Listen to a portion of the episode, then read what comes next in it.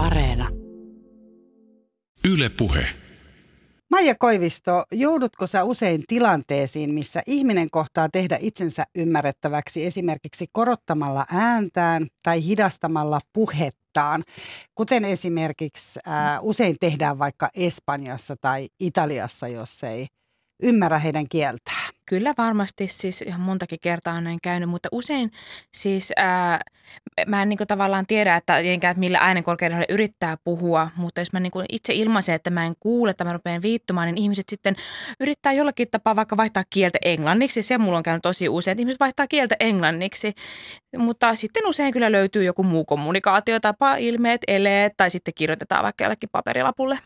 Käytätkö myös niin, että kirjoitat ää, kännykän? Siinä on joku kännykässä joku tila, mihin sä kerrot.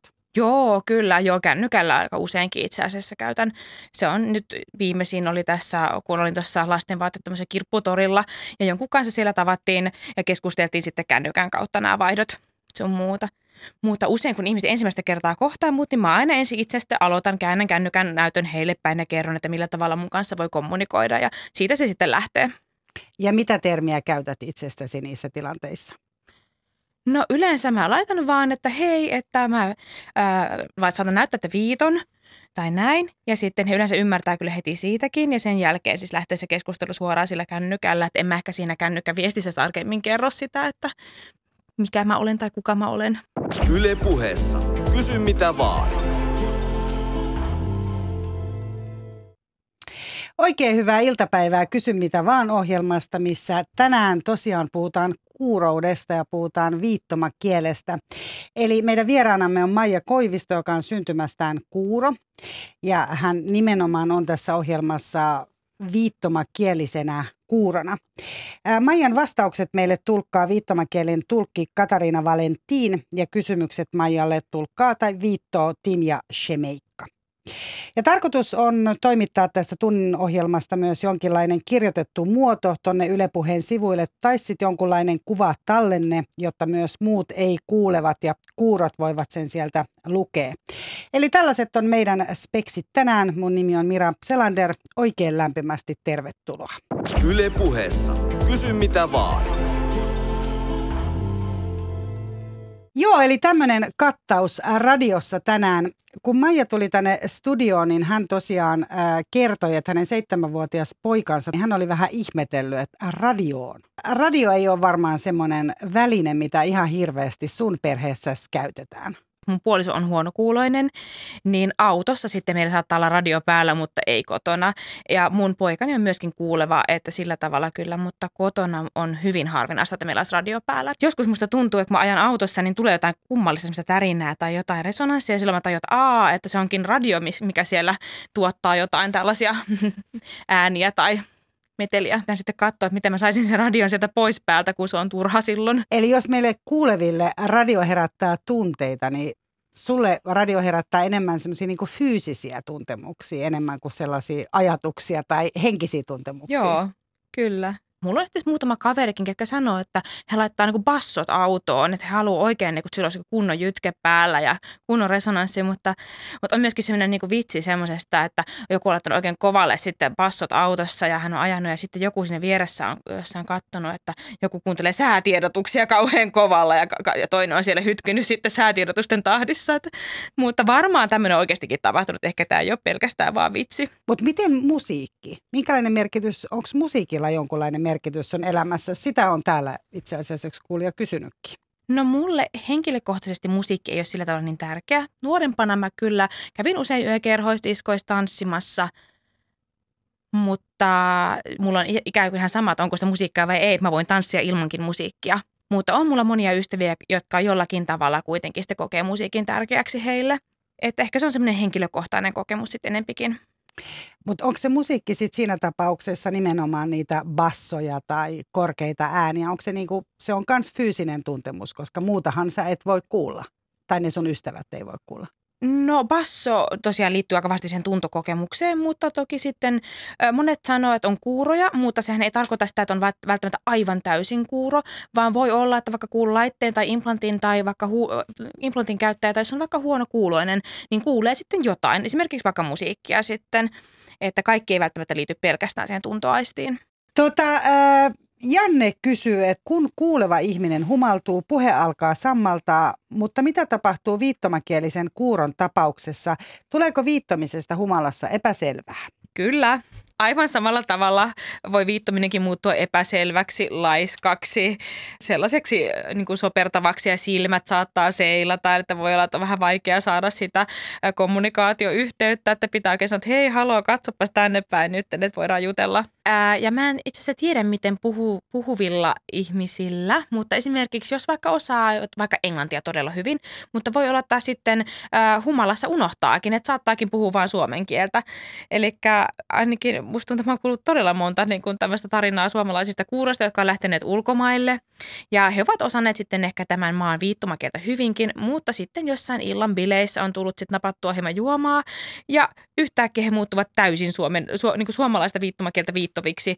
Ja muut on aivan niin kuin ihmeessä, että mitä hän täällä tehdään, mutta onneksi siellä on sitten ehkä joku toinen henkilö paikalla, joka osaa tulla tulkkaamaan sitten siinä, siinä tilanteessa, kun se vieraskieli onkin unohtunut. Mun kokemus on, että ainakin kuulevat suomalaiset puhuu yllättävän hyvin englantia nimenomaan sitten, kun he on humaltunut. No joo, tosiaan sama ehkä myöskin, että suomalaiset kuulevat, niin heidän suoman, suomalainen viittomakielen taitonsa kyllä paranee, kun he on humalassa. Eli aikaisemmin, kun mä opiskelin tuolla Jyväskylän yliopistossa opiskeluaikoina, niin, ja tapailin siellä tosiaan to, erilaisia ihmisiä, he saattavat olla hyvinkin ujoja, mutta baarissa, kun heidät kohtasin, niin he ryhtyivätkin viittamaan mun kanssa, ja mä katsoin aivan ihmeessäni, että mitä, että yhtäkkiä he osasivatkin viittoa. Mutta en tiedä, riittyykö se sitten sellaisen suoma- suomalaiseen kulttuuriin, että ei oikein viitsitä. Koska esimerkiksi sitten Amerikassa, Yhdysvalloissa ne ollaan ehkä vähän rohkeampi sitten viittomaan. Että ihan vaikka joku pikkujuttu kiitos tai jotain muuta, niin ehkä siellä vähän rohkeammin viitotaan, että ehkä suomalaiset tarvii sen muutaman rohkaisuryypyn sitten. Joo, ja se pitää tehdä silleen niin kuin kahden lasillisen jälkeen. Sitten alkaa kaikki kielet kadota kaikilta. Näinpä juuri. Mutta kuin tarkkaan muuten on, että jos minä esimerkiksi en osaa viittomakieltä ja rupean sitä nyt vähän harjoittelemaan, tulen sua vastaan ja koitan tosiaan sanoa sulle kiitos tai moi Maija tai, tai muuta vastaavaa, niin onko teillä semmoinen niin suvaitsevainen meininki siellä, että siellä saa tehdä virheitä ja helposti autetaan? Musta on aina kiva, jos mä kohtaan jonkun henkilön, joka viittoo. En mä usko, että kukaan olisi koskaan sillä tavalla, että miksi toi nyt yrittää tuossa tuossa viittoa. Se on ilahduttavaa, jos joku haluaa yrittää. Kati K. kysyy, että koska viittomakieltä ei ymmärrä monikaan, niin uskallatko vapautuneesti jutella vaikka salaisuuksiasi julkisella paikalla toisen viittomakielisen kanssa? No en uskalla kyllä. Viittomisenhän voi nähdä tosi kaukaa. Eli esimerkiksi jos nyt joku tuolla vaikka 50 metrinkin päässä istuu ja juttelee viittoja, niin mä voin kyllä seurata sitä viittomista täältä näin. Verrattuna vaikka siitä, jos joku vaikka puhuu jossain lähekkäin, niin kukaan silloin kuule sitä. Ulkomailla ehkä voi vähän rohkeammin sitten jutella mitä vaan. On tämmöinen tarina esimerkiksi kaksi tämmöistä viittomakielistä, viittomakielen tulkkia, jotka meni kampaajalle. Ja he olivat sitten istuneet vierekkäin. He olivat niin kampaamassa asiakkaina siis. Ja istuivat vierekkäin siinä ja ää, sitten he keskustelivat jotain tästä, millaisen, millaisen tukan haluavat. Ja rupesivat sitten viittomaan siinä keskenään erilaisia asioita. Mutta mitä tapahtui? Kampaaja olikin itse tällainen koda, eli hänellä on siis ollut kuulot vanhemmat ja hän on ollut kuuleva lapsi itse. Hän osasi viittoa ja kampaaja ei sanonut mitä hän siinä vaan sitten teki hommia ja nämä tulkit tässä iloisesti juttelivat keskenään ja kampaaja ymmärsikin kaiken, mitä he olivat jutelleet kannattaa olla varovainen. Helmin kysyi, että onko paljon parisuhteita kuurojen ja kuulovien kesken? Eli tuleeko siinä helposti kielimuuri? Tutkimukset yleensä sanoo, että 80-90 prosenttia kuuroista menee usein kuuron kanssa sitten naimisiin tai on parisuhteessa, mutta en tiedä, onko nyt nykypäivänä tilanne ehkä jo vähän muuttunut. Sosiaalisen median kautta ihmiset kuitenkin kohtaa ehkä helpommin sitten kuulostaa riippumatta, mutta selvä juttuhan se on, että aina toki pitää ensin löytää se yhteinen kieli, eli jos tämän kuuluvan henkilön äidinkieli ei ole viittomakieli, niin kyllähän se kieli pitää jollakin tapaa sitten neuvotella mutta usein sitten nämä kuuluvat esimerkiksi opettelevat viittomaan. Mun ö, puolison ö, veli, hän on itse siis kuuro ja hänen tyttöystävänsä on kuuleva. Ja kun he kaksi tapasivat, niin tämä tyttö ei osannut ollenkaan siis viittoa alkuun. Ja siinä meni ehkä jonkin aikaa, mutta jollakin tapaa he siis siinä alkuun juttelivat ja pikkuhiljaa se kieli sitä kehittyi. Ja nykyään me voidaan jutella aivan niin kuin ihan miten vaan, ihan kaikista omista asioistamme. Eli se vaatii kärsivällisyyttä ja sellaista aikaa, että se kieli sieltä kehittyy. Mutta viittomakieleen liittyy niin vahvasti kaikki eleet ja ilmeet ja myös ehkä ajatustapa voi hieman muuttua. Eli se ei ole pelkästään ikään kuin se kieli, vaan siinä on myöskin se kulttuuripuoli, mikä pitää ottaa haltuun. Kuulevat, jotka ovat sitten niin kuuden kanssa parisuhteessa, niin he tavallaan sukeltavat täysin uuteen kulttuuriryhmään myöskin samalla. Et jos vaikka vertaat, että meet vaikka jonkun toisen ulkomaalaisen henkilön kanssa vaikka parisuhteeseen, niin samalla tavalla se kulttuuri pitää ottaa haltuun myös. Yle Puhe. Tässä mä kuulijoille selitän sen verran. Me ollaan oltu ää, aikaisemmin jo Maijan kanssa yhteydessä, niin kuin etäyhteydessä. Eli me ollaan nähty kasvomme ja tulkki on tulkannut meidän sanomisia toisillemme, tai siis mitä me ollaan puhuttu. Eli Katariina Valentin oli silloin aikaisemminkin paikalla. Mä huomaan kuulevana ihmisenä, että tämä on myös vähän niin oppimiskysymys sillä tavalla, että nyt kun me istutaan täällä studiossa, niin Maija on tässä mun edessä ja mä katson Maijaa koko ajan ja keskustelen Maijan kanssa. Mutta helposti kävisi niin, että rupeaa keskustelemaan tulkille, koska tulkki on ääni. Eli tässä tapauksessa Katariina Valentin on kuitenkin Maijan ääni. Eli kävisi helposti, että mä rupesin juttelemaan Katariinan kanssa tai Timjan kanssa, joka tällä hetkellä tätä mun kysymystä sulle tota, viittoo. Kohtaako sä paljon tällaista äh, niin sanotusti ulkopuolisuuden tunnetta? Eli sä jäät vähän niin kuin siitä sivuun ja loukkaako se sua? Kyllä niitä on esimerkiksi, että jos on joku porukka, missä kukaan muu ei osaa viittoa, tai jos joku ei vaikka tiedä, millä tavalla mun kanssa olisi niin sitten yhteyksissä ja yhteydessä, niin kyllä niissä voi tapahtua sellaista.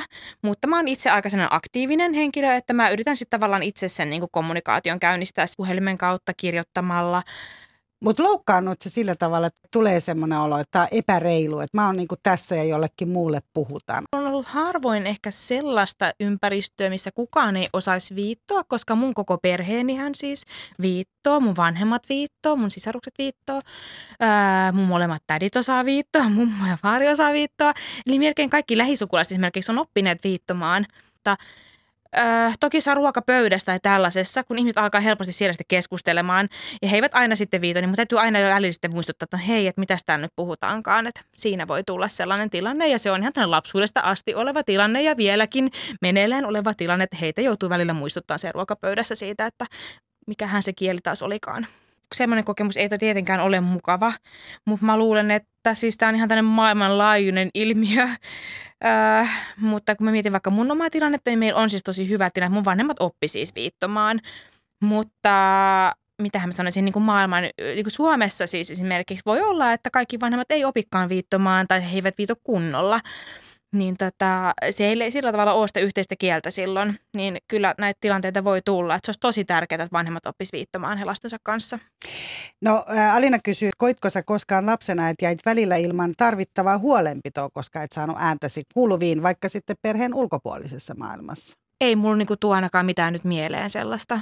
Kuulevien joukossakin voi jäädä lapsen tarpeita kuulematta, että se ei varmastikaan liity vaan millään tavalla kuurouteen, mutta tässä oli tämä kielimuurikysymys lähinnä. Mä luulen ehkä, että se on enemmänkin siitä kiinni, että jos ei ole ketään läheistä vaikka vaan paikalla ylipäätään, jotain läheistä henkilöä, joka rauhoittaisi vaikka sit lasta tai näin, että enemmän se on sellainen läsnäolo tärkeää. Että vaikka ei ole yhteistä kieltä, niin totta kai kuitenkin kehon muulla tavalla voi saada niin kuin apua toiselta ihmiseltä, että enemmän mä ehkä mietin, että se liittyy johonkin tällaiseen. Täällä on itse asiassa näihin lapsiin liittyen myös kysymyksiä. Eli Taru Kirsika kysyy, että jos kuuro pariskunta saa kuulevan lapsen, niin miten lapsi opetetaan puhumaan? No tämä on, vähän se, tämä on sellainen kysymys, että ihmiset tietenkin aina miettii, että miten nyt tämä kuuleva lapsi oppii puhumaan. Ja mullahan on siis kaksi lasta, joista toinen vanhempi on kuuleva, tämä seitsemänvuotias. Ja me kotona oikeastaan viitataan pelkästään, mutta TVn kautta tulee tätä niin kuin syötettä mummolassa, päiväkodissa, koulussa, että me ei ole mitenkään, niin kuin, sitä ei niin oikeastaan voi estää, koska tämä koko muu ympäristö, koko muu maailma on täynnä ääniä. Eli sitä ei tarvitse niin kuin mitenkään oikeastaan edes opettaa erityisesti, vaan se tulee ihan automaattisesti kyllä. Mutta totta kai kaksi kielisyys vaikuttaa, että samalla tavalla kun hän oppii vaikka suomalaista viittomakieltä ja suomalaista suomen kieltä, niin voi huomaa, että esimerkiksi hänellä jotain niin kuin taivutusmuotoja on on, että ne menee sekaisin esimerkiksi, mikä on ihan normaalia sitten. Että voi olla, että huomaa, että suomalaiset viittomakielen rakenteet vaikuttaa hänen suomen kielensä ja taas sitten toisinpäin viittomakieleen vaikuttaa tämä suomen kieli. Mutta tämä on aivan yleistä niin kuin normaalia tämmöistä kielen kehitystä kaksikielisellä lapsella. Mun lapsi sanoo vaikka, että mä en halua nai, naista hän viittoo, että hän viittoo, että minä en halua ja nainen, hän viittoo nainen. Ja hän tarkoittaakin, että minä en halua naimisiin, mutta kun tämä sana, sanan alku nai on sama, niin hän, hän ei osaakaan viittoa tätä naimisiin viittomaa, niin hän linkittää sen tähän naisviittomaan. Ja silloin hän on viittonut, että minä en halua naista, vaikka hän tarkoittaa, että minä en halua naimisiin. Eli sillä tavalla niin kuin se joku suomen kielen sanan alku vaikuttaa siihen sitten tähän viittomaan, viittomavalintaan. Että tällaisia esimerkkejä.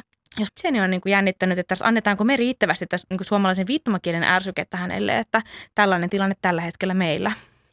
Mutta sä et sitten esimerkiksi tiedä sitä, että jos sun vanhempi poikas alkaa vaikka käyttää jotain kirosanoja tai muuta, niin sultahan jää nääsyt sitten kokonaan niinku tietämättä, että hänhän voi käyttää salaa kaikenlaista kieltä tuolla No, mä kyllä näen aika selkeästi hänen huuliostaan, että kyllä sitten jää kiinni siitä, jos sieltä joku ruma sana tulee. Mun puoliso tosiaan, kun hän on huonokuuloinen, niin kotona ei ehkä kannata ihan mitä vaan sanoa, että hän saattaa sieltä napata jotain kuitenkin. Yle Puhe. No sit Sari täällä kysyy lapsiin liittyen, että jos sinulla on kuulevia lapsia, niin miten reagoit esimerkiksi heidän itkuunsa? No siis meillä kotona on erilaisia äh, esimerkiksi itkuhälyttymiä ollut käytössä, jotka on ollut linkitettynä tämmöiseen väristimeen. Eli se voi olla vaikka taskussa tai jossain muualla, tai sitten voi tämmöisiä vilkkuvaloja, samalla tavalla kuin esimerkiksi ovikello toimii meidän vilkkuvalolla. Ja aikoinaan siis, kun siis kuurothan ovat kautta aikojen saaneet lapsia Suomessa yli sata vuotta jo, on ollut, on ollut kuuroja perheitä, niin he ovat keksineet vaikka millaisia ratkaisuja siihen, kun on esimerkiksi nukuttu lapsen vieressä sitten, tai voi olla, että käteen on sidottu pieni naru tai lanka, ja kun sitten yöllä tämä lapsi alkaa liikehtimään pyörimään, niin sitten tämä lanka on nykässy, ja silloin on herätty siihen nykäsyn, että on kyllä ollut todella kekseliäitäkin ratkaisuja siihen, miten näiden lasten tarpeisiin on reagoitu. Sä teet parhaillaan väitöskirjaa ja siinä sä käsittelet muun muassa siis nimenomaan sitä, että kuurolta naisilta on yritetty viedä niin kuin mahdollisuus saada lapsia. Abortti on ollut niin kuin pakollinen ja sterilisaatio ja niin edespäin. Sä äsken sanoit, että sata, että sata vuotta on Suomessa voineet ää, kuurot ihmiset saada lapsia, mutta sitä ennenkö ei? Siis Suomen viittomakielen yhteisö on syntynyt noin 1850 suunnilleen. Eli 150 vuotta sitten on oikeastaan niin tämä yhteisö varsinaisesti syntynyt, mutta aika pian siitä on varmaan tullut jo nämä ensimmäiset kuurot avioliitot. Sitten sillä tavalla tämä yhteisö on niin vähitellen kehittynyt ja se on ollut ihan normaalia tämä perhe-elämä sun muu. Mutta toki tässä rotuhygienian hygienian aikana, mikä Suomessakin vaikutti, niin tuli esimerkiksi tämmöinen avioliittolaki, joka kielti sitten syntymäkuureen väliset avioliitot. Tämä myöhemmin sitten liittyi 1900 1935 tapahtuneeseen sitten tämmöisen sterilisaatiolakiin, jossa ei varsinaisesti mainittu kyllä kuuroja ollenkaan, mutta kuitenkin kuurojen naisten kokemusten perusteella on kuultu, että jos he haluavat naimisiin, niin olisi pitänyt sitten suorittaa tämmöinen sterilointi. Tämä aikakausi 1935-1970 suunnilleen välillä on ollut meneillään ja se ei ole vielä tarkkaa tämä tieto, että paljonko näitä on tapahtunut näitä sterilointeja. Että mä oon tässä mun tutkimuksen vaiheessa niin nyt vielä menossa, eli muutaman vuoden päästä sitten toivottavasti vähän tarkempaa dataa jakaa muille. Mutta millä sitä on perusteltu? Liittyykö tämä sterilisaatio siihen, että ei tulisi lisää kuuroja lapsia vai nimenomaan siihen, että jos kuurot eivät voi hoitaa kunnolla lapsiaan? Joo, siis ei olla, halu, niin ei olla haluttu enempää kuuroja lapsia, mutta kuitenkin, siis tähän ei varsinaisesti toiminut, koska kuitenkin siihen astikin suurin osa kuurojen saamista lapsista on ollut kuulevia. Eli kuuro on per, kuurous on perinnöllistä, mutta se on hyvin pieni osamäärä, jotka sen saa ja miten tämä tavallaan perinnöllisyys todistettiin, niin avioliittolaissa sanottiin 1929, puhutaan, että syntymäkuurot eivät saa mennä toistensa kanssa naimisiin. Mutta millä tavalla tämä nyt sitten todistetaan, että onko ollut syntymästä asti kuuro vai onko se kuuroutunut myöhemmin? Eli tässä on ollut tällaista niin kuin epätietoisuutta, että esimerkiksi nykypäivänäkin voi käydä niin, että ei ehkä huomata tätä syn, niin kuin kuurotta ennen kuin vasta kaksi-kolme-vuotiaana. Eli voi olla tuossa ennen aikaan, että kuuros on huomattu vasta paljon myöhemmin, eli viisivuotiaana esimerkiksi. Ja tässä lakin valmistelun vaiheessa, niin siinä on ollut moni, monenlaisia mutkia, mutta mä luulen, että tähän aikaan, kun monet kuurot ovat olleet jo naimissa toistensa kanssa, niin ollaan katsottu, että aha, on tällainen degeneroitunut ryhmä ollut ja on ikään kuin haluttu niin kuin välttää tällaisten huonojen aineisten, huonojen geenien periytymistä. Eli sillä, ehkä se on ollut siinä tällaisena niin kuin lähtökohtana.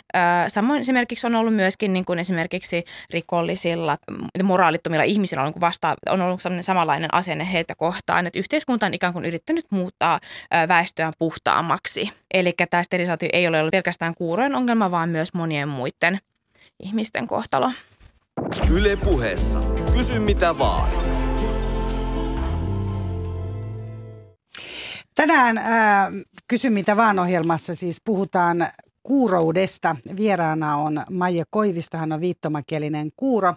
Ja Maijan äänenä täällä on Katariina Valentin ja mun kysymykset Maijalle tulkaa Tim ja Shemeikka. Ja täällä on iso pino kuulijoiden kysymyksiä ja tuohon sterilisaatioon ja tähän kuureen yhteisöön. Kysymys Indiiralta, joka kysyy siellä, kun löytyisi se kysymys täällä. Mitä ajattelet siitä, jos geeniteknologia voisi auttaa ihmisiä kuulemaan? Haluaisitko itse kuulla tai haluaisitko, että esimerkiksi lapsesi olisi myös kuuro ja pitää samalla kiinni nimenomaan omasta kulttuuristasi? No, sehän on ikään kuin nykypäivän rotuhygieniaa voisi sanoa näin. Riippuu hieman mikä se tavoite on. Siis mä itse, kun mulla annettaisiin vaikka kuinka paljon rahaa, niin en todellakaan halua. Eh, mua ahdistaa ehkä se ajatuskin, että mä kuulisin ääniä. Mutta nykyään geeniteknologia, niin kyllä siis selvästi sehän on siis kehittynyt ihan huimasti ja varmasti siinä on paljon hyötyä myöskin. Mutta mä itse mietin, että minkä takia geeniteknologia haluaisi esimerkiksi kiinnostua vain kuuroista ja muuttaa kuuroja kuuleviksi, kun voi olla monia muita, esimerkiksi jotain sairauksia tai jotain vammoja, jotka oikeasti aiheuttaa kärsimystä ja kipua ihmiselle että maailmassa on niin monia muita asioita, mitä geeniteknologian näkökulmasta voitaisiin vaikka ratkaista ja auttaa. Että itse ajattelisin, että se olisi parempi kohdentaa sinne se hyöty. Mietitään, että on vaikka down tai joku muu, mutta eihän siihenkään liity mitään kipua.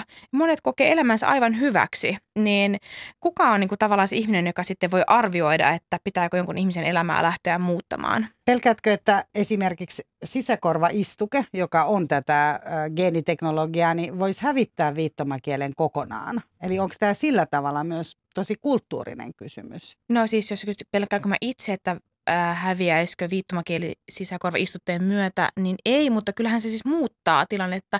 Voi olla, että kaikki, jotka syntyvät kuurona, niin eivät osaakaan nyt sitten viittoa. Äh, ja nykypäivänä mä tapaan ihmisiä, joilla on sisäkorvaistute, vaikka nuoria, ja voi olla, että he eivät ole lapsuudessaan viittoneet ollenkaan, mutta jossakin vaiheessa sitten he ovat alkaneet etsiä omaa paikkaansa, omaa identiteettiä, ja ne ovat myöhemmin oppineet viittomaan. Mutta viittomakielisen yhteisön sisällä, siis ehkä aikoinaan, äh, kun kuurot vanhemmat saivat kuulevan lapsen, niin vanhemmat eivät välttämättä viittoneet tälle kuulevalle lapselle, vaan yrittävät sitten puhua, koska he ajattelevat, että tämä lapsi on kuuleva ja hänen ei tarvitse osata viittoa. Mutta nykypäivänä ajatellaan, että viittomakieli on hänen äidinkielensä samalla tavalla kuin mikä tahansa muu kieli. Ja jos on vaikka kuulet vanhemmat, kuten mä itse, niin mä viitan mun lasten kanssa totta kai. Sitä kautta tavallaan myöskin kuulevat lapset, niin heille tulee viittomakielestä tulee heidän äidinkielensä, eli myöskin viittomakielisten niin määrä lisääntyy sitä kautta. Ja pysyykö määrä samana, kasvaako, väheneekö, se on ehkä jää nähtäväksi, että mikä, mitkä nämä vaikutukset on. Mutta jos nyt sanotaan, että viittomakielinen yhteisö on ollut sen 150 vuotta tai ylikin Suomessa, niin on ollut erilaisia ajanjaksoja, joissa on jossakin vaiheessa ajateltu, että viittomakieli varmaan tulee häviämään. Ja se on ollut sellaista niin kuin nousua ja laskua, eli mä luulen, että tämä sama trendi tulee jatkumaan, eli on erilaisia aikakausia. Kenen kanssa sama jakoet äh, yhteneväisyyttä esimerkiksi Suomessa? Onko joku tämmöinen vähemmistöryhmä, jonka kanssa koet semmoista niin kuin yhteenkuuluvaisuutta? No siis nykypäivänä voisi sanoa, että mä esimerkiksi myöskin identifioidun jonkin verran niin kuin, tai koen tämmöistä yhteneväisyyttä vaikka saamelaisen tai romaniryhmien kanssa. Totta kai myöskin muiden vammaisryhmien kanssa. Jotenkin mä ajattelin, että ehkä viittomakielen yhteisö on ikään kuin jossakin siinä välissä. Eli kyllä viittomakielen yhteisöhän on myöskin vammaisryhmä, mutta mikä meille on niin tärkeää on se kieli ja kulttuuri joka taas esimerkiksi korostuu sitten muissa vaikka saamelaisissa romaneissa, e, joilla on paljon samanlaisia kokemuksia ja samanlaisia kamppailuja ollut kuin viittomakielisellä yhteisöllä. Ja se myöskin se vapaus käyttää omaa kieltä ja opiskella omalla kielellään ja tämmöinen kulttuurin ylläpitäminen. Eli olen vähän molempiin suuntiin kallellaan.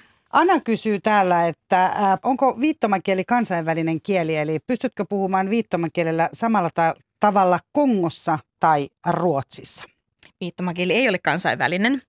Ihan sama kuin puhutuissa kielissä, niin joka maalla on omat kansalliset viittomakielensä tai voi olla myös monia kansallisia viittomakieliä. Esimerkiksi Suomessakin on suomalainen viittomakieli ja suomenruotsalainen viittomakieli. Totta kai siis myöskin kun on maahanmuuttoa Suomeen, niin heidän kautta on myös tullut monia muita viittomakieliä Suomeen. Että voisi ehkä sanoa, että voi olla 30-40 eri viittomakieltä Suomenkin sisällä käytössä viittomakielessä on pohjana kuitenkin tämmöiset niin eleet, visuaalisuus, ja se on myöskin aina kulttuurisidonnaista totta kai, mutta jos mä nyt esimerkiksi menen johonkin toiseen maahan ja tapaan jonkun toisen vieraskielisen kuuron, niin kyllä meidän on aika helppo löytää jonkinlainen yhteinen kommunikaatiotapa, että me haetaan sellaista yhteistä kieltä, ehkä, joka voi olla vaikeampi ehkä puhuttujen kielten puolella, koska ehkä heidän pitää valita niin yksi kieli, mutta viittomakielessä me voidaan etsiä sellainen niin yhteinen oma tapa, sopia hieman viittomia ja löytää sellainen niin kuin yhteinen väylä, mitä kautta me voidaan kommunikoida. Yle Puhe. No onko totta, että viittomakieli eroaa myös suomen kielestä, eli tekstitys ei välttämättä aina auta, kysyy Susa. Joo, se on eri kieli. Se on yksi tapa niin kuin toteuttaa saavutettavuutta. Esimerkiksi mä itse kyllä tykkään katsoa tekstityksiä, mutta tähän asti Suomen viittomakielisen yhteisön historiassa on ollut semmoinen niin vähän pimeä aika. Ää, eli kouluissa ei saanut yhdessä vaiheessa viittoa ollenkaan, opetettiin pelkkää puhumista. Ja se kesti useamman kymmenen vuoden ajan, jolloin ää, kuurojen kirjoitus- ja lukutaito oli todella heikkoa. Se romahti siinä, siinä vaiheessa. Esimerkiksi näille henkilöille tekstitys ei ole saavutettavaa, vaan silloin viittomakieli on se saavutettavampi tapa. Esimerkiksi nyt kun on ollut sitten valtioneuvoston tiedotustilaisuudet, niin niissä on ollut tulkkipaikalla, se on ollut todella upeat. Ja toki sitten on niin tulkattuja tilanteita myöskin, mutta jos on jotakin omakielistä ohjelmaa mediassa tarjolla, niin se on aina ihanaa. Esimerkiksi jos on vaikka jotain lasten ohjelmia, jotka on vaan viitottuja, niin se on todella ihanaa pitää aina miettiä tämmöistä saavutettavuutta, mutta myöskin sitten sitä oikeutta käyttää omaa äidinkieltä, niin tässä on kaksi eri aspektia. Janne muuten kysyy täällä, että koetko, että esimerkiksi onko Yleisradio huomioinut kuurot hyvin? Siis tähän kehittyy jatkuvasti. Eli aina voisi ehkä huomioida paremminkin, mutta kyllä mä huomaan nyt, että Ylellä alkaa olemaan aika paljon erilaisia ohjelmia, joihin otetaan vaikka tulkkaus, A-studio esimerkiksi – mutta mietin, että se tulkattu ohjelma verrattuna siihen, että se olisi oman kielinen ohjelma, niin se on eri asia. Eli tulkkaus on aina tulkkaus. Kyllä mä toivoisin, että Yle tarjoaisi hieman enemmän ihan mun omalla äidinkielellä viittomakielistä ohjelmaa. Että ihan helposti vaikka johonkin viittomakielisen ohjelmaan voisikin tulla puhuttu tulkkaus päälle. Ja mä luulen, että se voisi toimia ihan hyvin. Vink, vink. Tota, Susa kysyy myös siitä, että onko viittomakieli muuttunut samalla lailla kuin esimerkiksi suomi on muuttunut englantipainotteiseksi, eli onko siinäkin paljon lainasanoja. Ja entäs sitten murteet kautta slangia, esimerkiksi ruotsin kieli versus suomen ruotsi, minkä sä jo itse asiassa mainitsitkin, kuten nämä maahanmuuttajat ja kielen muuttumisen? No siis viittomakielihän kyllä myöskin muuttuu jatkuvasti hirveällä vauhdilla oikeastaan. Et silloin aikanaan oli aika paljon enemmän niin kuin tämmöisiä vahvoja murrealueita, koska kuurot kävi tämmöisissä sisäoppilaitoksissa koulunsa. Ja usein täällä koulujen sisällä sitten kehittyi niin kuin omat alueelliset murteensa, joka, jonka huomasi hyvin selvästi. Esimerkiksi olisi sanoa vaikka esimerkiksi Pohjanmaan alueella, niin usein viitottiin ehkä kädet vähän alempana. Oli tämmöinen niin kuin tyyli siellä. Eli usein tässä enemmän niin kuin rintojen alla jossain täällä alueella. Tällaisistakin pystyy bongaamaan, että mistä päin ihminen tulee. Mutta nykypäivänä, kun näitä kouluja enää on, vaan oikeastaan suurin osa on integroituja kouluja, niin sitten esimerkiksi niin kuin sosiaalisen median, median kautta netistä, Facebookista tulee paljon sellaisia ärsykkeitä. Ja siellä on esimerkiksi ihan huikea määrä erilaista materiaalia, eri maiden viittoja, eri maiden viittomakieliä. Ja sieltä varmasti tulee myöskin vaikutteita suomalaiseen viittomakieleen ihan viittomatasolla. Yle puhe. No sitten näis, äh, näistä nimikkeistä, eli ens on kysyy, että onko parempi tarvittaessa käyttää termiä viittomakielinen kuin kuuro? Ää, molemmat on ihan, ihan ok. Ää, viittomakielisen yhteisön sisällä ihmisillä on erilaisia preferenssejä. Osa haluaa ehkä olla vain kuuroja, osa haluaa olla vain viittomakielisiä, mutta molemmat on ihan, ihan sopivia termejä. Toki kuurotermi viittomakielisen yhteisön sisällä, jos sanotaan, että on kuuro, on, puhutaan, että ollaan kuuroja, niin me ei ajatella sitä niinkään, että tämä henkilö ei kuule, vaan se on enemmänkin se, että hän käyttää viittomakieltä, hän kuuluu tähän yhteisöön ja se on hänen identiteettinsä. Jos ajattelet sieltä kieliyhteisöstä käsin, niin mikä se on se, miten sä kuvailisit teidän viittomakielisten kulttuuria? Minkälainen teidän kulttuuriyhteisö on? Mikä siinä on niin tosi merkittävää ja mikä taas ei ole? No viittomakielinen kulttuuri on ikään kuin sellaista esittävää taidetta esimerkiksi. Jos puhutaan vaikka viittomakielisestä runoudesta, niin sehän on semmoista, niin semmoista visuaalista runoutta – voi olla, että ei välttämättä tarvitse käyttää varsinaisia viittomia ollenkaan, vaan enemmän puhutaan vaikka roolin vaihdosta, semmoista kuvailevasta elekielestä, kehon kielestä. Äh, mutta on tosi vaikeaa ehkä selittää radion kautta, mutta monet, jotka ovat vaikka ihan lapsuudesta asti viittoneet, niin he ymmärtävät, mutta jotka ovat myöhemmin oppineet viittomakielen vaikka aikuisella iällä, niin voi olla, että he eivät välttämättä ymmärrä samalla tavalla. Se liittyy ehkä enemmän siihen, millä tavalla ihminen niin oikeasti käsittää maailman ja millainen ajatusmallinsa ja tapansa on. Henkilö, joka on viittonut koko ikään ikänsä, niin se tapa, millä hahmottaa maailmaa sen visuaalisuuden kautta. Tämä on liittynyt sen taiden muotoon, mutta varsinkin yhteisön sisällä, siis kun yhteisö on aika pieni, niin ihmiset kaikki tuntee toisensa suunnilleen. Eli voidaan sanoa, että ollaan ikään kuin pikkukylä, voisi puhua sellaisesta, että viittomakielen yhteisö on ikään kuin pieni kylä. Onko se semmoinen yhteisö, että se pitää niin kuin helposti ihmisiä sisällään vai ja miten se hierarkia siellä toimii, oli kuulijan kysymys. Ketkä jää sen niin kuin ulkopuolelle, että jääkö esimerkiksi just nämä mitä puhuttiin aikaisemmin, nämä korvaistukka-ihmiset, missä oli esimerkiksi Yle Puheen vammaiskultissa oli kysymys siitä. Eli... No mä sanoisin, että miten pääsee tänne yhteisön sisään, niin se vähän riippuu aikakaudesta. Eli jossakin vaiheessa, kun ajatellaan, että viittomakin asema on ollut parempi, niin mä luulen, että silloin tämä yhteisö on myöskin ollut avoimempi tai on avoimempi, eli on niin kuin helpompi päästä mukaan. Mutta siinä vaiheessa, kun viittomakielen yhteisön asema ja viittomakielen asema on ollut huonompi, niin ikään kuin sulkeudutaan ja ryhdytään puolustamaan sitä yhteisöä jolloin se jäsenyys on niin kuin vaikeampi saada. Mutta se vaatimus, mitä ikään kuin ajattelen, että pitäisi olla, niin pitää tuntua, että on itse viittomakieli, että se on itselle tärkeää, että on viittomakielinen ja se on osa niin kuin omaa elämää se viittomakieli. Voi olla, että se ei, tarkoittaa, ei tarvitse tarkoittaa sitä, että pitää olla juurikin se mun ainoa äidinkieleni, vaan se voi olla, että on oppinut vaikka myöhemmin viittomaan tai jotenkin muuten, mutta se pitää jollakin tavalla olla niin kuin henkilökohtaista ja osa sun identiteettiä. Se on kielikysymys. No pääseekö esimerkiksi tämä sun miehen veljen puoliso, joka on opetellut viittomaan, niin pääseekö hän sen viittoman kielen taitonsa kautta sinne yhteisöön vai tämän parisuhteensa kautta vai molempien? Hyvä kysymys. Mä en tiedä, onko hän varsinaisesti yhteisön jäsen jo vai ei. Kun yhteisö ei ole ehkä sellainen, että voisi sanoa, että se joko kuulu tai et kuulu, vaan se on sellainen häilyvä alue, jossa sä saatat ehkä olla vaikka jossakin reunalla sitä yhteisöä tai sitten vähän keskemmällä, syvemmällä sitä ydintä.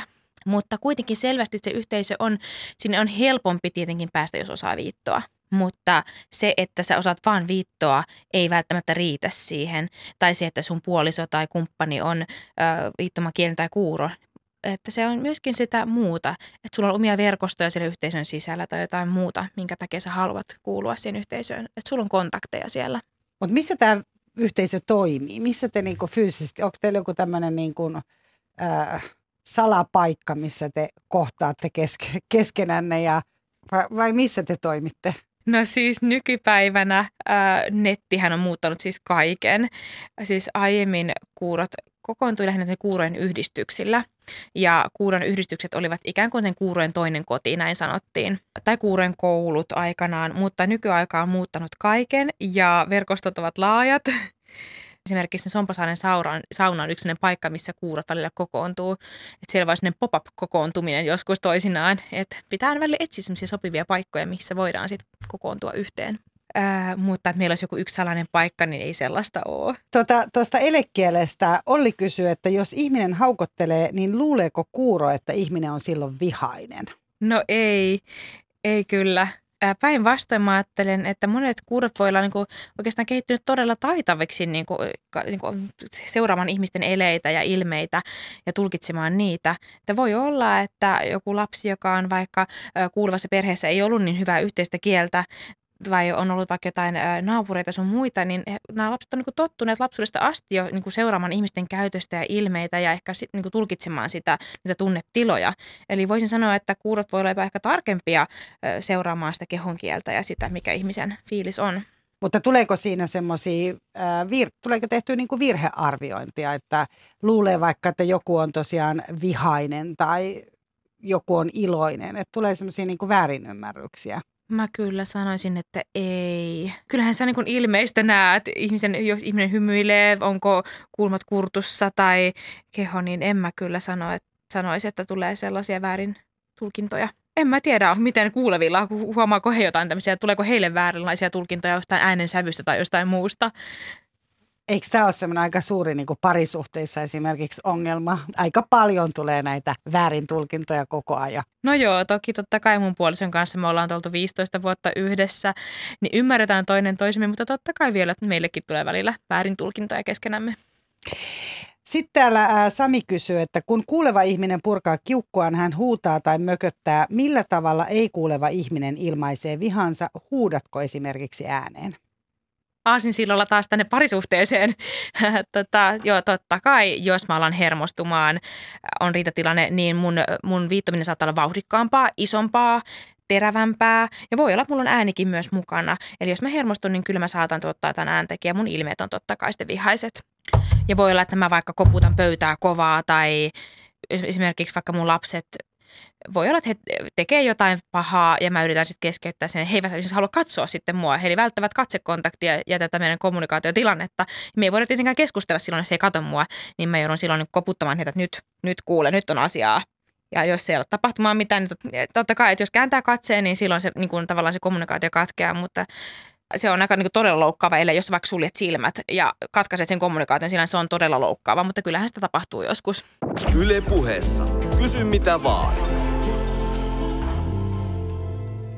No sitten täällä on paljon näitä kysymyksiä tästä, että ää, esim, no Mika on laittanut tässä monta kysymystä ja myös Kati. Eli, eli joudutko jatkuvasti tilanteisiin, missä tarvitsisit kuuloa? Eli jos olet esimerkiksi raitiovaunussa ja linja ei vaikka jatkakaan tai lentokentällä tulee joku kuulutus lentoosi liittyen – Onko myös ihan vaaratilanteita esimerkiksi liikenteessä, jos vaikka pyöräilijä soittaa kelloa tai muuta sellaista? No siis usein mä niin seuraan itsestä niin ympäristöä ja tilannetta. Esimerkiksi lentokentällä, jos mä huomaan, että ihmiset voi olla, että he alkaa vaikka siirtyä johonkin toiseen paikkaan, niin mä yleensä menen sitten mukaan varmuuden vuoksi. Tai esimerkiksi jossain raitiolinjalla, joskus aikanaan istuttiin, siellä oli paljon ihmisiä siinä. Yhtäkkiä huomasin, että kaikki ihmiset käänsivät katsensa jonnekin ja mä huomasin selkeästi, että nyt tämä kuljettaja kuuluttaa jotain. Ja raitiovaunu pysähtyi ja moni hyppäsi pois silloin ja muutama vaan jäi sinne istumaan. Ja silloin mä tajusin, että nämä oli varmaan ulkomaalaisia nämä pari muuta henkilöä, jotka sinne jäi istumaan.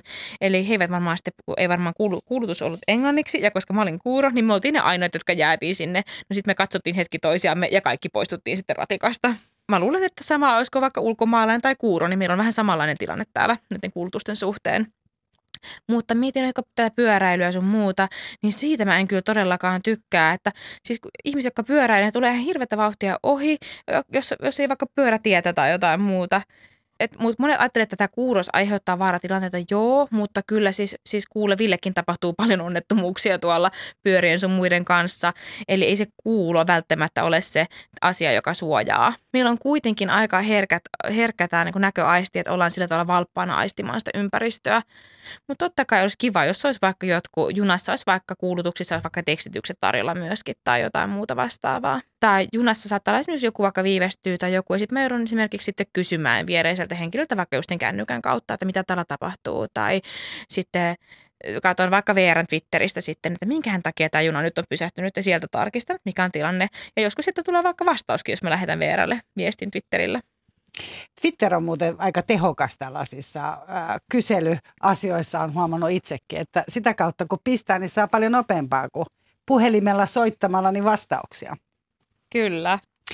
Ja sanon tässä kuulijoille, että Maija Koivisto, joka on tänään siis Kysy mitä vaan ohjelman vieraana, missä puhutaan ää, kuuroudesta ja viittomakielestä ja viittomakielisestä kulttuurista, niin Maija Koivisto on itse myös siellä Twitterissä, jota kautta myös jakaa tietoja ja asioita, että siellä pystyy myös Maijaa seuraamaan.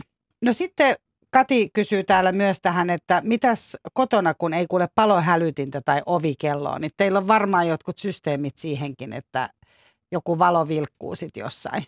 Joo, kyllä. Joo, meillä on vilkkuvalot kotona öö, sekä täristin sitten olemassa myöskin. Eli yöllä, jos tulee joku hälytys, niin se tärisee sitten mun sängyssäni. Mä herään siihen ovikello, palohälytin, siinäpä ne vissiin on. Tota, Sello Anni kysyy, että miten avun tarpeessa olevaa kuuraa voi auttaa, jos ei itse osaa viittoa? Ja sama kysyy myös Ronja 10V, joka haluaa täällä tietää, että miten ei-kuulevan ihmisen kanssa voi keskustella paitsi viittomakielen välityksellä. No varmaan riippuu tietenkin millainen se hätätilanne on. Että jos on tavallaan todella vakava tilanne, niin riittää, että on ihan vain läsnä siinä se toiselle ihmiselle. Et toki voi ehkä jollakin tapaa kertoa, että apu on tulossa, mutta mä luulen, että hätätilanteessa varmaan tärkeää on se läsnäolo, mutta jos voi, niin kännykkähän on hyvä tapa esimerkiksi kommunikoida. Ronjalle esimerkiksi nyt tiedoksi tämä siis, että tota, se on semmoinen helppo tapa aloittaa se kommunikaatio toisen kanssa. Kun ei pysty millään tavalla ilmaisemaan itseään, ja jos on joku hätä, niin kuin tavallaan, että No mutta ehkä se on kuulevallakin oikeastaan se sama, että jos ei pysty puhumaan, että tulee vaikka joku sairas kohtaus, onko Onko tällaisia sattunut, että kuuro ei tule ymmärretyksi sen takia, että kun ei ole kieltä, niin ei saa vaikka oikeanlaista hoitoa sairaalassa tai... No mulla itselläni ei ole sellaista kokemusta, mutta toki kuurot, vanhukset, jotka menevät vaikka vanhainkoteihin, niin he ovat ainoita kuuroja siellä. Hoitajat sun muut eivät osaa viittoa ollenkaan siellä. Mutta siis se ongelmahan on siinä, että monet kunnat säästävät tällä hetkellä. He eivät halua vaikka sitten, palkata viittomakielen taitoisia ohjaajia tai hoitajia – Ö, on olemassa muutamia tämmöisiä kuurojen vanhain koteja, mutta jos ei esimerkiksi pääse sellaiseen, niin on ehkä ajateltu, että on ihan riittävää, että tämä vanhus nyt sitten saa sen päivittäiset lääkkeet, ruoan, juoman, mutta ei oteta huomioon sitä, että ihminen tarvitsee sosiaalisiakin kontakteja. Niin tällaisissa toki voisi sitten olla ihan jokapäiväisiä tapauksia siitä, että ei saa sitä omaa avun tarvettaan viestittyä. Eli vanhus, vanhukset on tällainen riskiryhmä siinä. Mä näin itse äh, nimenomaan siellä äsken mainitussa Twitterissä kuvan pohjoisitalialaisesta sairaalasta, missä oli kuuro korona koronaan siis sairastunut, COVID-19 sairastunut potilas, joka joutui kommunikoimaan hoitohenkilökunnan kanssa paperilapuun, lapuin, koska en tiedä johtuko siitä, että ei ollut varaa ottaa tulkkia, vai johtuko siitä, että koronan takia ei voitu hoitaa paikalle tulkkia. Eli onko tämä korona vaikuttanut jollain tavalla esimerkiksi tulkkien saatavuuteen tai siihen, että ei saa hoidettua jotain asiaa, siis nimenomaan kielimuurin takia tällä hetkellä?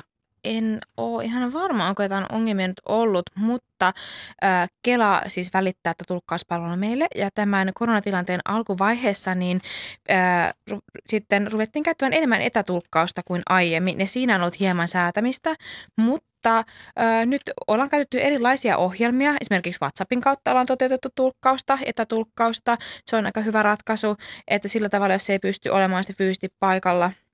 Mutta Suomessa tulkkauspalvelu on kuitenkin aika hyvä verrattuna esimerkiksi vaikka Italiaan. Suomessa, Norjassa on yhdet niin kuin maailman parhaimmista tulkkauspalveluista. Yle Puhe. Tässä on kysyttykin myös nimenomaan kuurosta versus tulkki. Eli Kati muun muassa on kysynyt sitä, että miten koet sen, jos tulkkisi on eri sukupuolta? Miten se vaikuttaa vaikkapa haastattelussa tai jossain, missä olet persoonallasi esillä? Ja nyt tietysti kysyn esimerkiksi, että valitket, valitsetko sä itse Maija esimerkiksi tulkin sen perusteella, jonka sä ajattelet, että hän voi niin kuin ilmaista sua parhaiten? Tämä on tietysti kiva kysymys tälle, että täällä on kaksi tulkkia paikalla, että tälle niin kuin reilukerhosta hyvää iltapäivää. Mutta kun täällä nyt on tätä asiaa kysytty.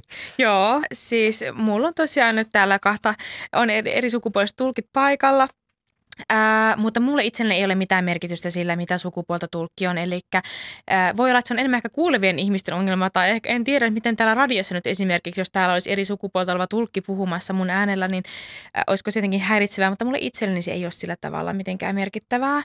Ää, voi olla esimerkiksi, on vaikka joku naisluennoitsija jossakin paikalla, ja sitten voi ollakin vaikka mies viittomakielen tulkki paikalla, ja mulle se on sinänsä ihan sama, se ei sinänsä vaikuta mulle mitenkään, että mä en sillä tavalla ajattele sitä he, jotka eivät ole tottuneita tulkin käyttäjiä, niin he ehkä yhdistävät sen kasvon ja äänen jotenkin eri tavalla ja se voi olla heille hämmentävämpi kokemus, mutta mulle itselleni se ei ole mitenkään hämmentävää. No sitten mikä on noloin tilanne tulkin kanssa, mihin olet joutunut? Onko sellainen kiusallinen tilanne syntynyt esimerkiksi lääkärissä? Mulle itselleni ei oikeastaan ole kyllä ehkä sellaista tapahtunut, mutta joo, no joo, liittyen tähän koronaan kylläkin, niin äh, on tämmöinen Facebook-ryhmä – yksi henkilö sanoi, että hän lähtee niin kuin koronatestiin nyt sitten testattavaksi ja oli etätulkkaus sitten järjestetty ja sitten lääkäri sanoi, että pitää ottaa paita pois. Hän sanoi, että ei, että mulla on tulkkimies täällä kännykässä katsomassa ja siitä seurasi tämmöinen hieman. Hän ei halunnut sitten, että tulkki näkee, kun hän ottaa paidan pois, hän käänsi sitten, käänsi sitten vähän ruutua niin ja viittoi jotenkin sitten vaan, että hän ei näkynyt kokonaan siinä ruudulla. Mutta kun mä sanoin, että tästä tulkin sukupuolesta, niin sille ei sinänsä ole niin väliä, mutta voi olla ehkä, että tämä vaikuttaa enemmän kuuroihin miehiin, koska suurin osa tulkeista on naisia. Niin jos esimerkiksi on vaikka joku tämmöinen lääkäritilanne, niin voi olla, että on vaikea saada miestulkkia paikalle, koska miestulkkia on niin paljon vähemmän. Sä sanoit, että Suomessa on hyvä tilanne. Saatko sä käyttää tulkkia niin paljon kuin sä haluat? Eli jos sä lähdet vaikka jonnekin virastoon, niin voitko sä tilata sinne tulkin mukaan tai jos olet lähdössä vaikka terapeutille, niin voitko ottaa sinne tulkin mukaasi? Tilanne Suomessa on aika lailla hyvä. Ehkä on pieniä alueellisia eroja saatavuudessa, mutta Esimerkiksi äh, suomen ruotsalaista viittomakieltä osaa aika pieni määrä äh, sitten äh, tulkkeja sekä sitten kirjoitustulkkeja on aika vähän, mutta kun mä itse käytän suomalaista viittomakieltä, olen täällä pääkaupunkiseudulla Helsingin alueella, niin kyllä voisin sanoa, että yleisesti tilanne on tosi hyvä. Sitä Suomessa saa siis periaatteessa käyttää siis tulkki missä vaan tilanteessa. Yöllä bileissä, pubiin mennessä, mä voin tilata tulkin mukaan sinne. Jos mä menen joogatunnille, mä voin tilata tulkin sinne. Lasten harrastuksiin, ihan mihin vaan elämäntilanteeseen. Esimerkiksi nyt mun viisivuotias lapseni sitten hän harrastaa jalkapalloa ja meillä on siellä tulkki mukana. Ei ole mitään rajoituksia, myös ulkomaan matkalle saa ottaa tulkin mukaan. Otatko sä esimerkiksi vaikka, jos sulla on tämä lapsesi, joka harrastaa jalkapalloa, niin pitääkö olla tulkki, joka ymmärtää jalkapalloa esimerkiksi sitten? En tiedä, tarvitseeko tulkin nyt varsinaisesti osata ihan hirveän hyvin jalkapalloa, mutta on hyvä, että hän tuntee sen termistön. Et esimerkiksi kun mä aloitin opiskelemaan tekemään tämän väikkäriä, niin mulla on tämmöinen tulkkirinki. Esimerkiksi nyt tämä tulkit, jotka täällä on paikalla, niin kuuluvat siihen. Eli silloin me myöskin niin kuin yhdessä opiskellaan sitä alaa, mietitään näitä viittomia ja samaan aikaan kun mä opin, niin mun tulkit oppii myöskin. Totta kai tulkit eivät voi hallita kaikkia termejä, kaikkia aloja automaattisesti. Se on vaativaa, jos on joku todellakin erityisala, mitä vaikka opiskelee. Esimerkiksi ää, eräs kuuro oli insinööriopiskelija ja hän teki monta vuotta samojen tulkkien kanssa ää, yhteistyötä. He loivat uusia viittomia tälle alalle. Eli silloin sinne ei voi kuka tahansa mennä paikan päälle tulkkaamaan, jolla ei ole sitä alan tuntemusta ja niitä viittomia tiedossa. Eli pitää olla hyvä kielitaito. Kyllä, sekä toki yleissivistys, eli pelkkä kielitaito ei riitä, vaan yleissivistys pitää olla myös hyvä, se on tärkeää. No Margot kysyy, että minkälainen on suhteesi tulkkiin, ovatko he myös ystäviäsi? Onko tulkit mun ystäviä?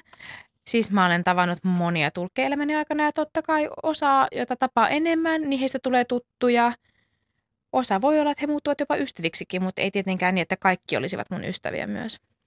Mutta miten tämä tämmöinen niinku luottamuskysymys, että jos sä nyt otat ää, tulkin mukaan ulkomaan matkalle vaikka missä te olette perheen kanssa, missä sitten on kaikki tämmöisiä niinku perheen intiimejä asioita, niin onhan se jo semmoinen niinku tilanne, että sun täytyy luottaa siihen tulkkiin tosi paljon, puhumattakaan siitä, että jos joudut käyttää tulkkia vaikka lääkärillä tai terapiassa tai jossain tämmöisissä, tai ihan virastoasioissa, tämmöisissä henkilökohtaisissa asioissa, onko luotatko niin paljon sitten tulkkeihin tai onko heillä ihan vaitiolovelvollisuus? Joo, siis kyllä mä itse luotan tulkkeihin ja mun luottamus tulkkeihin on todella hyvä. Ja Suomessa on selkeästi siis ammattieettiset säännöstöt tulkeilla niin todella, todella hyvä, että heillä on niin korkea vaatimustaso, että heillä on ihan tämmöiset niin sovitut eettiset säännöt.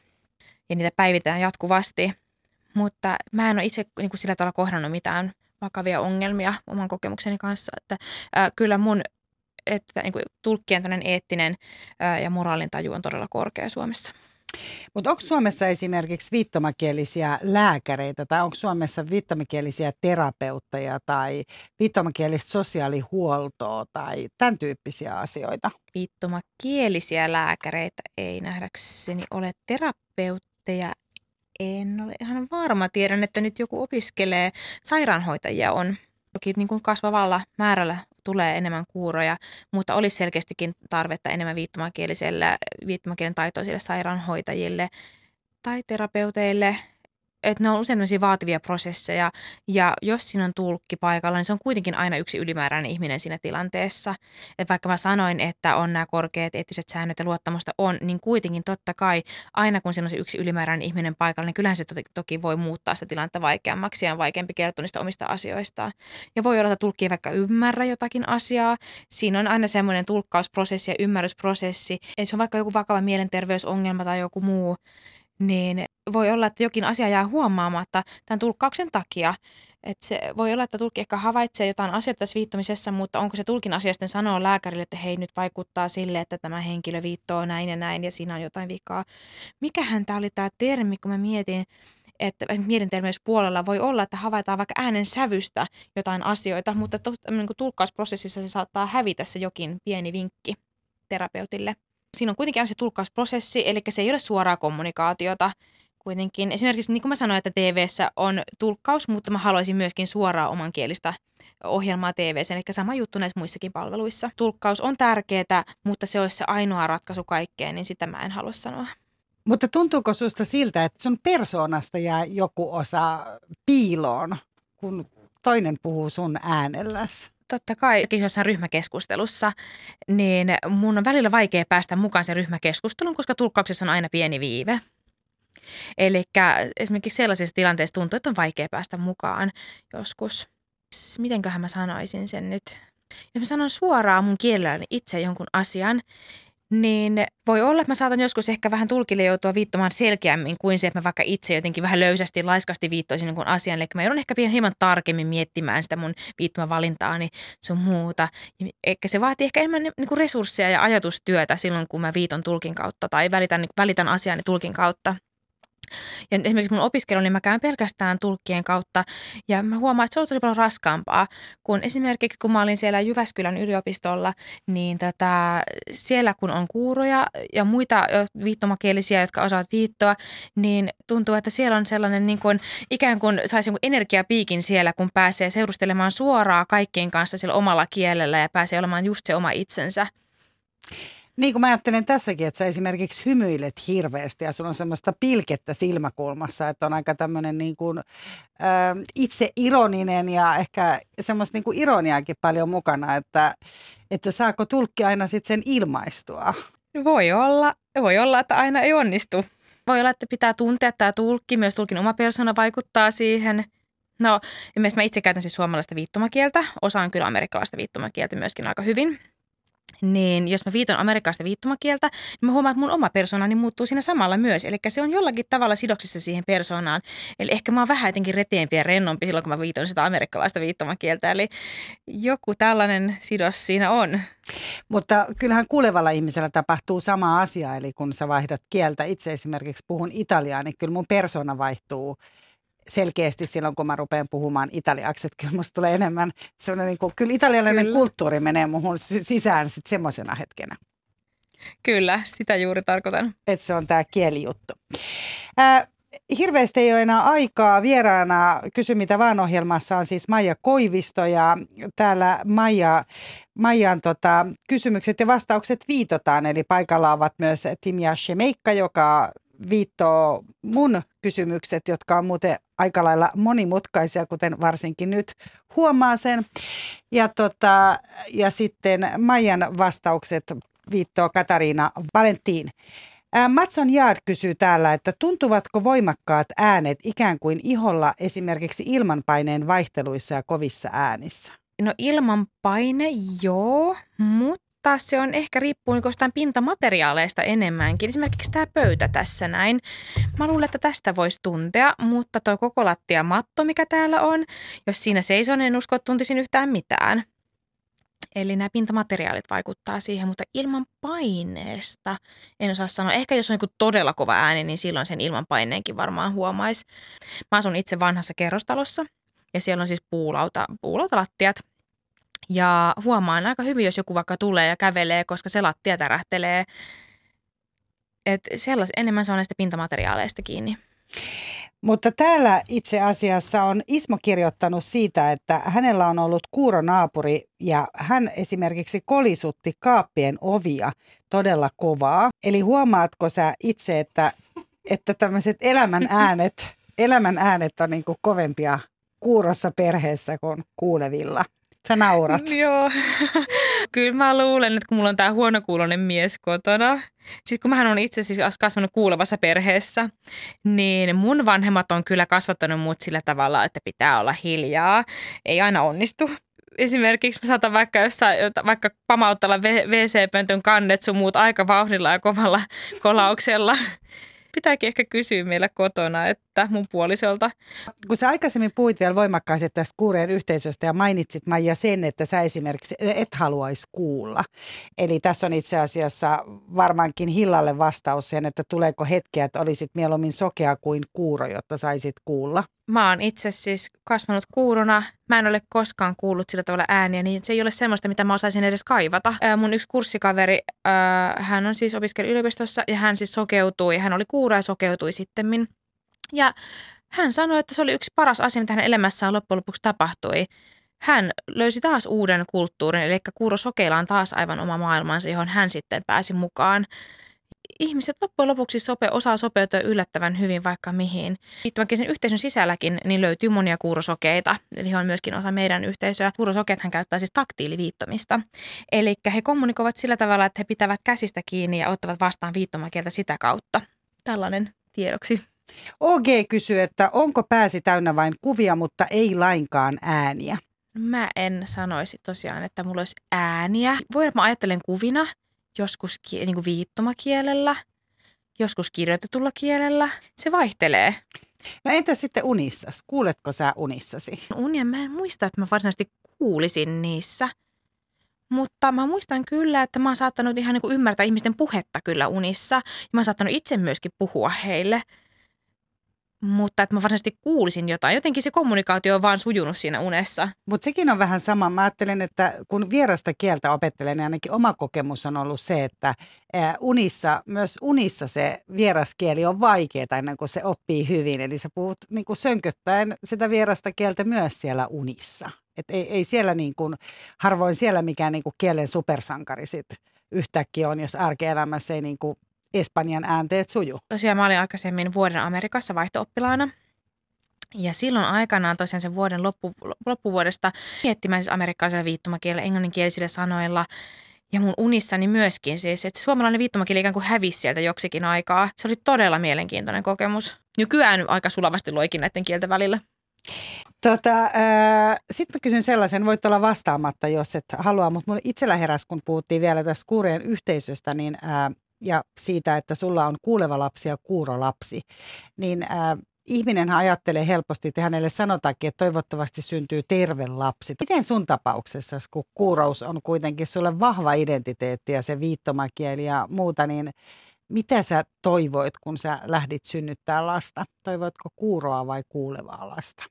No jossakin vaiheessa mä ajattelin, että olisipa kiva, että olisi kuurot lapset. Mutta mitä vanhemmaksi mä oon tullut, niin sitä enemmän, että kumpi vaan olisiko kauheat ajatella, että mun, la, mun lapsi, kuuleva lapsi kuulisi, että äiti toivoo musta kuuroa tai toisinpäin. Että jotenkin mulla on molemmat nyt niin, ei tarvitse, ei tarvitse edes miettiä sitä. Ja mä oon, ne on molemmat yhtä toivottuja. Mutta viittomakielisen yhteisön sisällä niin reaktiot vaihtelee aika paljon. Mutta se mä luulen, että se enemmän liittyy ehkä siihen tähän niin kuin viittomakielen ikään kuin, pe, niin kuin periytymiseen sitten, että saadaan sitä kulttuuria kieltä periytettyä. Mutta totta kai nämä kuuluvatkin lapset viittoa. Voihan se olla, että ehkä sitten, jos heidän myöhemmissä parisuhteissaan sitten tulee vaikka kuulevia lapsia sun muuta, niin se ei samalla tavalla se kieli sitten siellä säästy. Että se kielen tavallaan säästyminen on semmoinen tärkeä näkökulma. Hyvä, suuri ja lämmin kiitos Maija Koivisto, joka on avannut tosi mielenkiintoisesti viittomakielisen kuuron elämää ja kieliyhteisöä ja kulttuuria tämän viikkoisessa Kysy mitä vaan ohjelmassa ja Kiitos äh, tulkit Timia Shemeikka ja kiitos Katariina Valentin. Kiitos tietysti kuulijat mun puolestani. Mun nimi on siis Mira Selander ja me tavataan taas ensi viikolla. Moikka! Yle puheessa. Kysy mitä vaan.